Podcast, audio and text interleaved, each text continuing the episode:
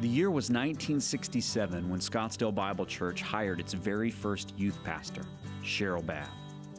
For three years, Sherrill served on SBC staff supporting the ministry of Dr. Jim Bohr, Scottsdale Bible's first senior pastor. When Dr. Bohr resigned in 1969, the leadership of SBC felt led by God to promote Sherrill Babb to be our second senior pastor, a position he would hold for two years. In 1971, Sherrill and his family answered God's call to return to college and complete his education, which he did, earning a doctorate from the University of Pittsburgh. Dr. Babb was only 39 years old when he became president of the non denominational Christian college, Philadelphia College of the Bible. Under Dr. Babb's leadership, the college grew from being a small 475 student campus to what is now known as Philadelphia Biblical University, with six campuses and 1,800 students from every state in the U.S. and more than 100 countries around the world. Not only is Dr. Babb the longest serving president in the 100 year history of Philadelphia Biblical University, he's also the university's first chancellor and continues to serve in that capacity today.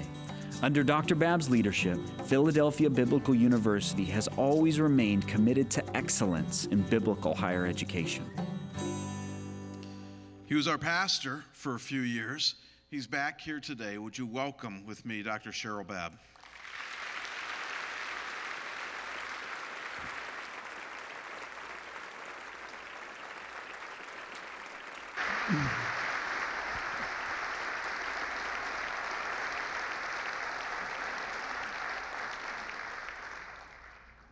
Thank you, Jamie, and thank you, Scottsdale Bible Church. Your gracious invitation to come back to help celebrate with you is just really overwhelming. You are a real blessing to us uh, today, and you've always been that way since we came back in the late 60s. But uh, we've kept contact with various people in the church, and we are so excited about the present leadership Jamie, wow, what a pastor. Let's, let's give Jamie a big hand.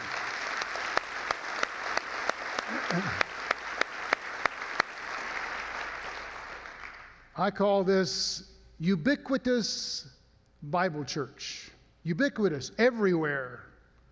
Obviously, it had a meager beginning 13 people. Here it is, six, 7,000 here, but other sites. And in the second and third generation of men and women who are serving Christ around the world. God has a great future for Scottsdale Bible Church, the ubiquitous Bible Church. In Revelation chapter 2, I'd like for you to take your Bibles. There may be one in front of you if you didn't bring one with you, or you can read on the screen uh, in front of you. I'd like to just look at this passage of Scripture first. Beginning in verse 12, notice what it says. And the angel of the church in Pergamum write The words of him who has the sharp two edged sword. I know where you dwell, where Satan's throne is Yet you hold fast my name, and you did not deny my faith, even in the days of Antipas, my faithful witness, who was killed among you where Satan dwells. But I have a few things against you. You have some there who hold the teaching of Balaam, who taught Balak to put a stumbling block before the sons of Israel, so that they might eat food sacrificed to idols and to practice sexual immorality. So also you have some who hold the teachings of the Nicolaitans. Therefore repent. If not, I will come to you soon and war against them with the sword of my mouth. He who has an ear, let him hear what the Spirit says to the churches. To the one who conquers, I will give some of the hidden manna. And I will give him a white stone with a new name written on the stone that no one knows except the one who receives it. Heavenly Father, we thank you as we just bow before the Word of God. seeking your guidance and direction through the ministry of the Holy Spirit. Give us an understanding of it. Lord, by your power, give us the courage to obey it. And we pray these things to the name of our Savior, the Lord Jesus Christ. Amen. As I look at this passage, I think that there are at least three significant things that Christians knew that the Lord knew about them in this passage. Three things about those believers at the church of Pergamum. Number one, Jesus Christ knew where they lived. Jesus Christ, secondly, knew who they were. And thirdly, Jesus Christ knew the way they lived their lives. Now, when I see that, that's what I call a stop dead in your tracks decision. Stop dead in your tracks. Why? Because we have a God who understands us. He knows where we live. He knows we're here this morning. He knows when we're not here this morning. He knows who we are concerning our faith and trust in Him. He knows us also the way we live our everyday lives. That's stop dead in your tracks. Number one, it can be a stop dead in your tracks comfort to realize that no matter what are my problems, difficulties, circumstances, we have a God who knows all about it. He's there with us. We sang that song. He's been there with us along the way, 50 years by His grace. He knows the issues of our life. He knows the daily battles that we face. He knows everything about us because He's there with us. That's what He knew about the Christians at Pergamum. Pergamum is a very interesting place.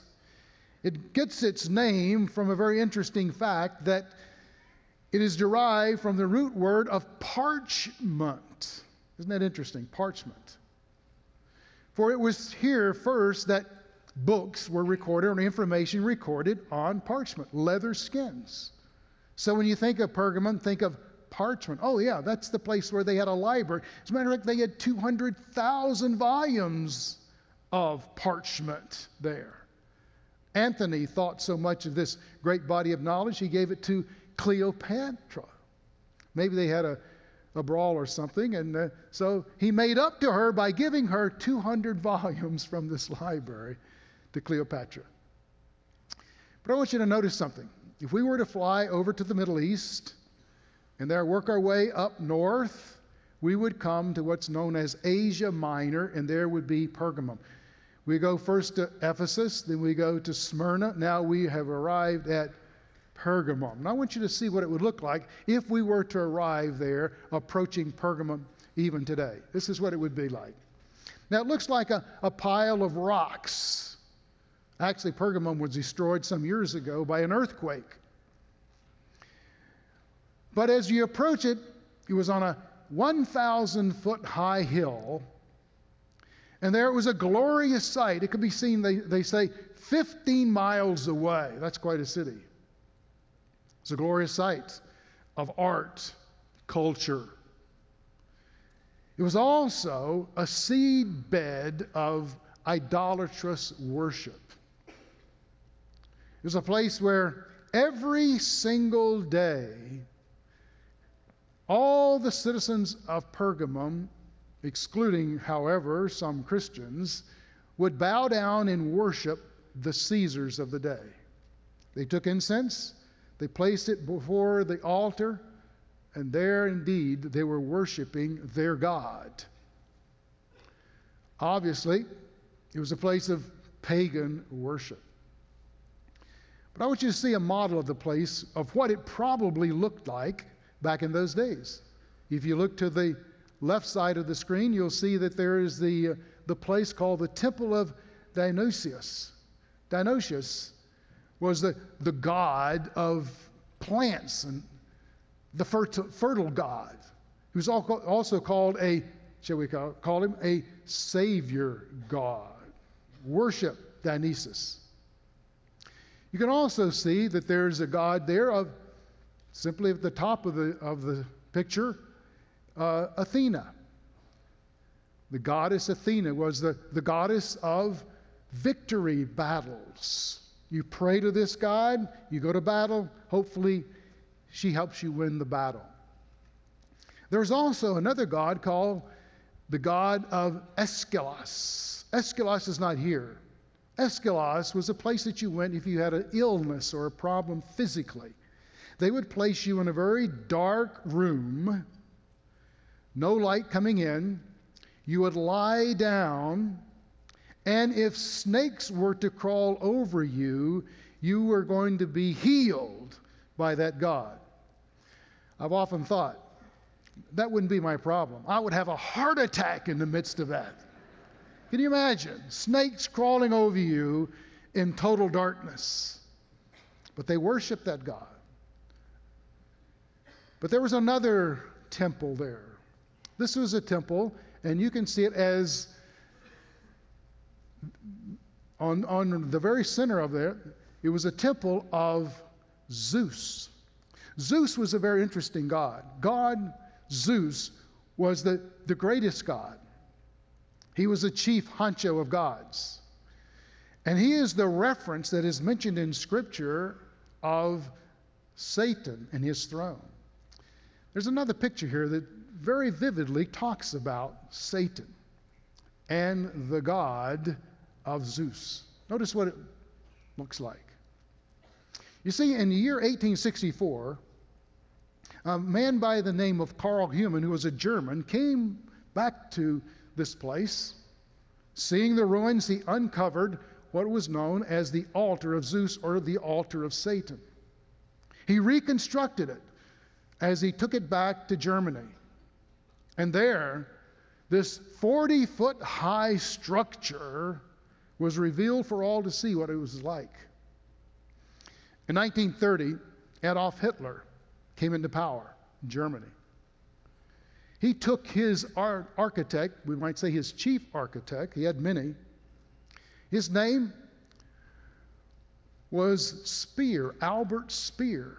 He said to Mr. Speer, I want you to look at this altar, and I want you to come up with a, a major throne platform for me. I would like for you to create the Zeppelin tribune for me, and there I will gather over one million people together, and I will make pronouncements to them. So Speer made somewhat of a replica of that for Hitler to speak on. There, night after night, and he always spoke at night with torches lighting the way, Adolf Hitler talked about the Holocaust. He talked about butchering and killing the Jews. Six million Jews faced the Holocaust. If you take in the other countries where his, his brutality was faced, some say between 14 and 16 million people died because of Adolf Hitler and what he pronounced from, shall we call it, Satan's altar. What a sad story in world history. After World War II, Albert Speer said this about Adolf Hitler It's hard to recognize Satan when he has his hand on your shoulder. It's hard to recognize Satan when he has his hand on your shoulder. Well, the people of Pergamum, they face that on a daily basis. They face the issues of living in a society that worship Satan through this idolatrous form of, of temple worship. They were involved in one way or another, times of great trial. It brought on great persecution. Not only was there the, the altar there to worship Satan, but also the persecution was for those who did not worship. The scripture tells us that there was a man by the name of Antipas. He was the, the bishop of the church. And this bishop refused in 92 AD to bow down and worship Caesar.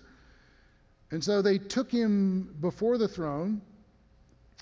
And then there was, the, as a part of the throne, there was a large brazen bull. If any of you have ever been to Wall Street, there where the stock exchange is, there's a huge bull. It's there as a, a symbol of good luck, that there'll be a bull market, not a bear market. And this, this bull is there, solid brass, very similar to what they had there at the altar of Satan. They would open up this altar. It was hollow inside, or this brass bull, it was empty inside. They placed Antipas inside. They then build this huge fire underneath. And there were holes in the top of the brass animal there, and you could hear the cries and the shrieks of Antipas, who was dying inside.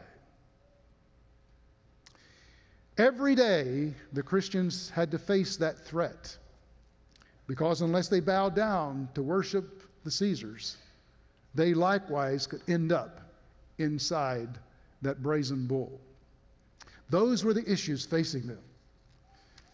But the Lord Jesus Christ says, I see where you are. I see Satan's altar. I see the challenges and persecutions you're facing. But guess what? I understand this. You have kept true faith in Jesus Christ. Because this was a place where Jesus Christ's name was honored and glorified, and people kept faith in the Savior. You know, we read many times in Scripture that the name of Jesus Christ is precious. For example, in Acts chapter 2, Verse 21 Whoever calls on the name of the Lord will be saved. In Acts chapter 4, verse 12, there is no other name under heaven given among men whereby we must be saved. In Colossians 3:17, and whatever you do in word or deed, do everything which is in the name of the Lord Jesus Christ, giving thanks unto the name of the Lord. In Philippians 2 9. Therefore, God has highly exalted him, that is our Savior, and bestowed upon him the name that is above every name, that is the Lord Jesus Christ. You know, this morning, do you treasure his name? If you've never trusted him as your personal Savior, he is the one who died for you. He is the one who can give you new life here and eternity later. But he is a wonderful Savior who took upon himself our sins and died upon the cross. And in the power of the resurrection, we have life in him.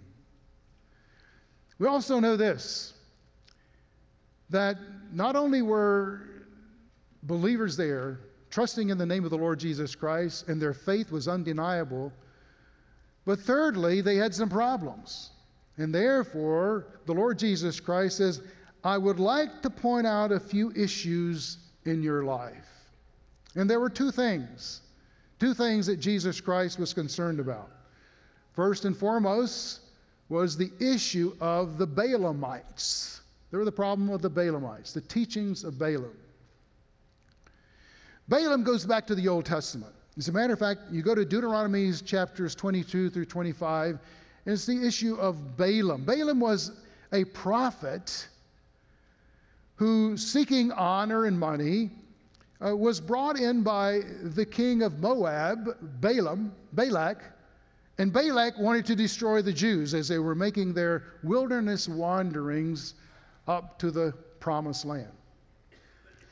And so Balaam was given the charge curse those Israelites.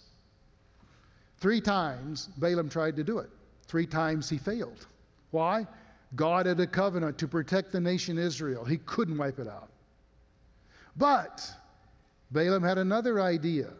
This idea was very interesting. He said to the king, Why don't you take your women and entice the men of Israel into the idolatrous feasts and festivals that we have, intermarry with them, and then also through sexual immorality, you will gain sway over them.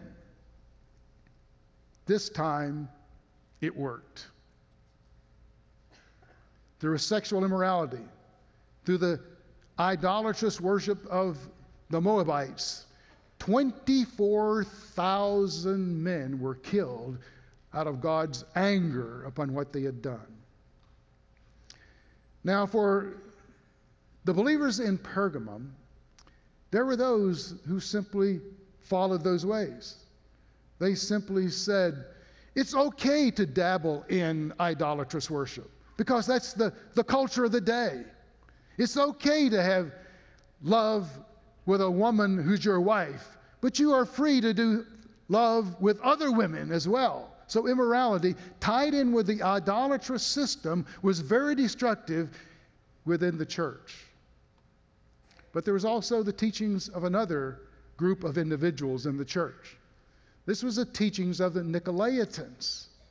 The Nicolaitans was a group that uh, really took license to do anything as they please. They said, We are no longer bound by the Old Testament. We live by grace. We can live free lives. We can do as we please. As a matter of fact, we have a license to live in any direction we want to go. And therefore, what is wrong in having not only a wife to raise our children, we can also live very immoral lives, like all of those around us who are tied into this idolatrous worship.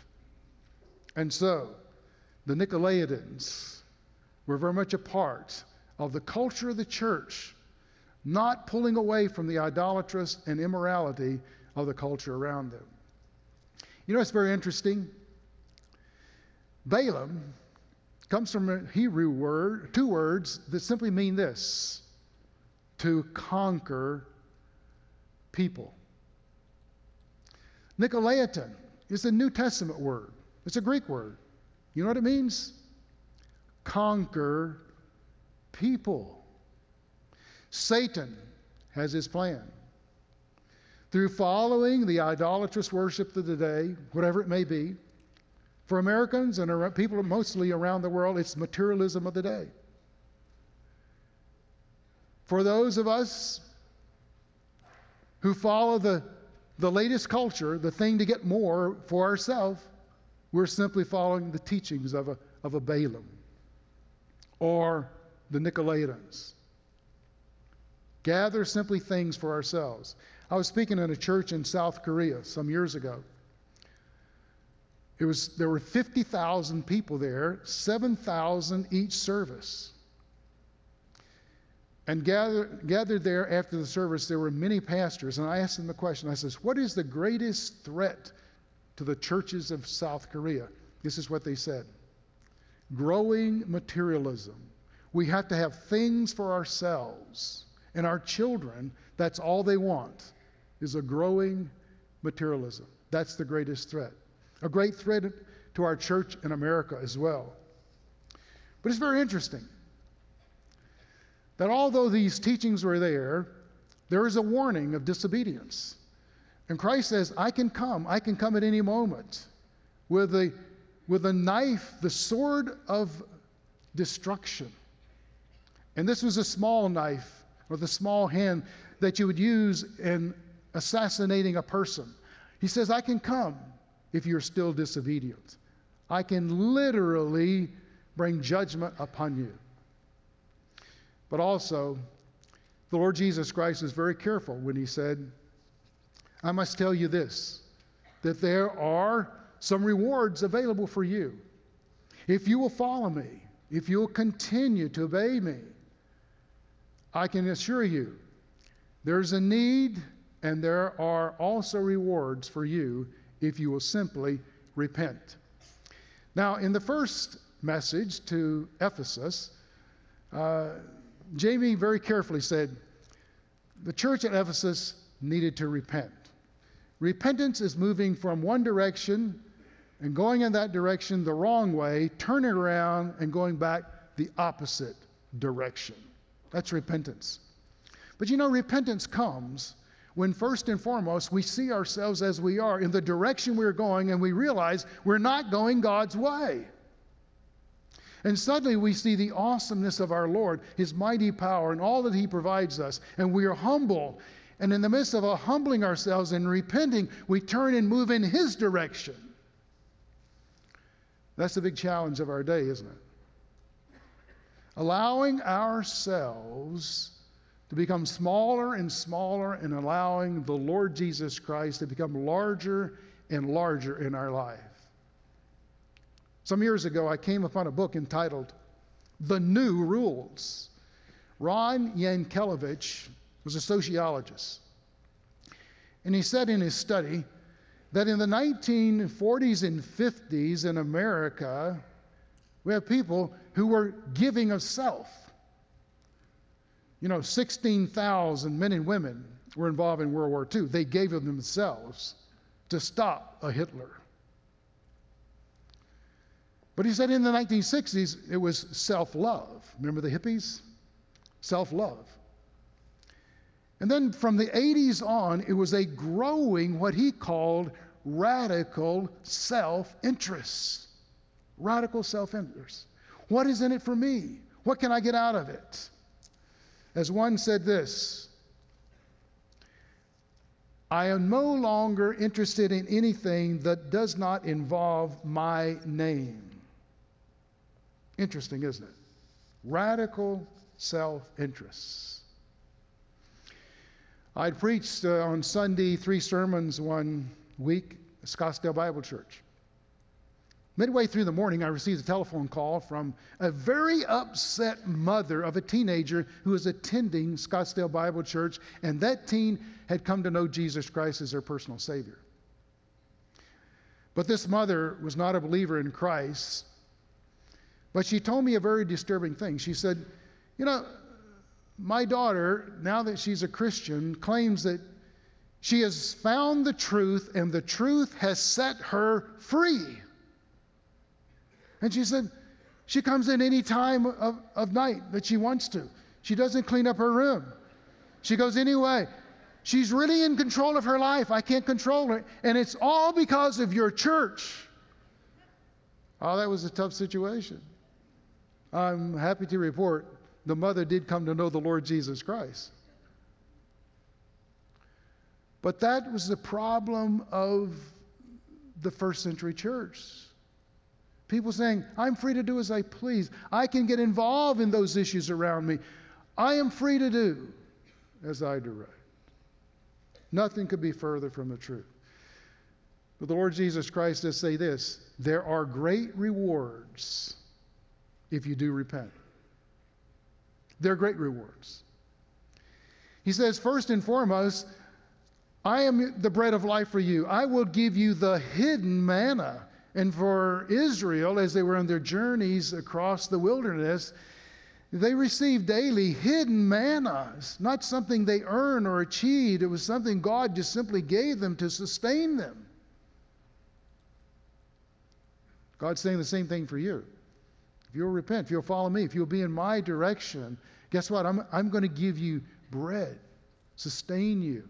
Someday you'll, you'll be at my great feast in heaven. We'll celebrate together.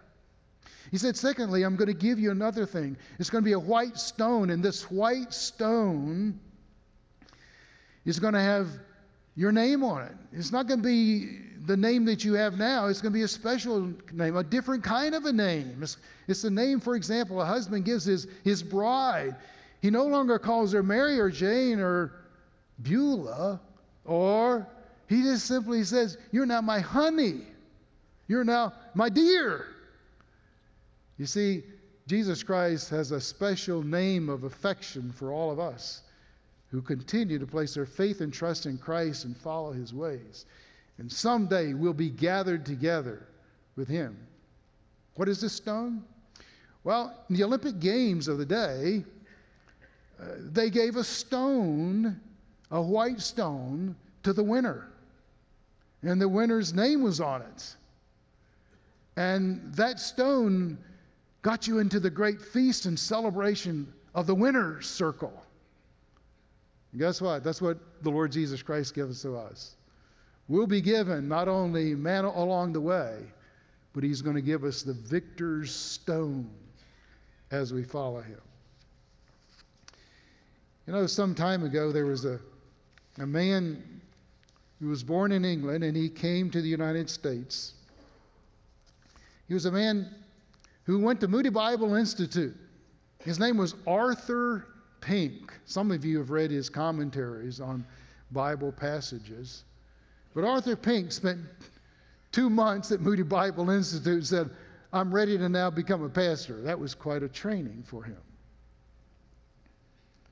He became a pastor in Colorado. He went to California. He was in England. He was all over, even Australia, great pastor. But he said this about faith in the Lord Jesus Christ. He said, ultimately, the nature of Christ's salvation is woefully misrepresented by the present day evangelists. That is, the evangelists announce a Savior from hell rather than a Savior from sin. And that is, that is why so many are fatally deceived. For there are multitudes who wish to escape the lake of fire, who have no desire to be delivered from their carnality and worldliness. Very interesting statement. Yeah, it's great to be delivered from the, the threat of hell. I should say the reality of hell. But what about our own carnality and worldliness? That was the message to the church at Pergamum. You know, I've come up over the years with a definition of spiritual maturity. Listen and read what it says. Spiritual maturity is not merely the ability to hear God's voice, that is, from picking up the Bible, which is the Word of God, or from a counselor or helper or another person in Christ. You know what it is?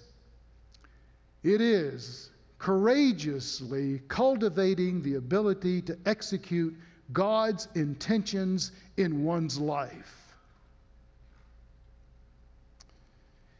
You know, I'm tired of talking to people who simply say this I know what God wants me to do, but I'm not going to do it. I know what God wants me to do. I'm fully aware of what God wants me to do. I've heard it, I've listened to it, but I'm not going to do it. You see, God wants us to carry out boldly and courageously his intentions for our life. On occasion, Jim Bohr and I have gotten together over the last uh, 40 years. Believe me, we, we never dreamed that Scottsdale Bible Church would become all that it has become. But oftentimes we would talk about our own issues and problems in life. And Jim had just, not too long before that, had a very difficult time with his wife, Norma. Norma was going through an illness, and unless surgery would help her, uh, she probably would have died. But in the midst of our conversation, I turned to Jim. I said, Jim, what, what would you do if Norma were to die? Suddenly he was silent, and Jim is not often silent. And then he thought, and then he spoke. He said, he said, Sherrill, I, I think this is what I would do if the Lord would take Norma home. He said, I believe I would try to find the poorest, most difficult area of, of Los Angeles. I'd move into there. I would try to help those people in the midst of their problems and difficulties, and I would focus upon trying to lead them to Christ in the midst of their horrible circumstances. And I said, Jim, that's James chapter 1. James chapter 1 starts off by saying, Count it all joy when you fall into various trials, knowing this, that the testing of your faith works patience, but let patience have her perfect work, that you may be perfect and entire, lacking nothing. In other words, God has taken us through persecutions, trials, difficulties. Why? To mature us in Christ. And then I thought of the last verse of the chapter. And James concludes by saying this Pure religion, by the way, it means being in a right relationship with God and the issues around you. Pure religion and right before God is this to visit the fatherless and the widows in their affliction. And secondly, to keep oneself unspotted from the world. Wow. In other words, trust God with your difficulties, your problems, your issues. Go and help people in their dismal circumstance, or whatever their problems may be. And guess what? Keep yourself unspotted from the world. Because, as in the days of Pergamum, we have our own issues in the United States, even in Scottsdale, that's trying to distract you from a complete, full, total commitment to the Lord Jesus Christ. Satan always has his plan. Christ wants you. Shall we pray? Father, we are all parts of your body. But we do know this, even at Scottsdale Bible Church, the sum is a total of all its parts. And so we're all significant, no matter how large we are as when we gather here. We are all in an individual relationship with you. And Lord, by your grace and your power and the Spirit of God, cause us to strip off anything that's keeping us to be totally owned and directed by you. In Jesus' name we pray. Amen.